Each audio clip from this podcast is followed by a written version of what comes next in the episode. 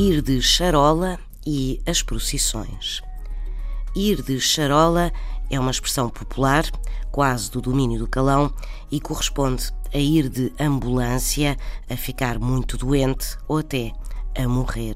Mas esta expressão deriva de uma outra, mais antiga, de andar de charola, que corresponde a andar aos ombros de alguém, ou seja, a ser levado, transportado por outra pessoa. Charola é quer um andor de procissão, quer a nave da igreja que rodeia o coro e o altar-mor. Os santos, em procissão, vão de charola, de andor, e são carregados aos ombros, e daí se dizer andar de charola quando não se anda pelo próprio pé. Quanto a ir de charola, com o significado de ir de ambulância, a analogia é estabelecida entre o andor e a maca em que se é transportado. Ir e andar de charola.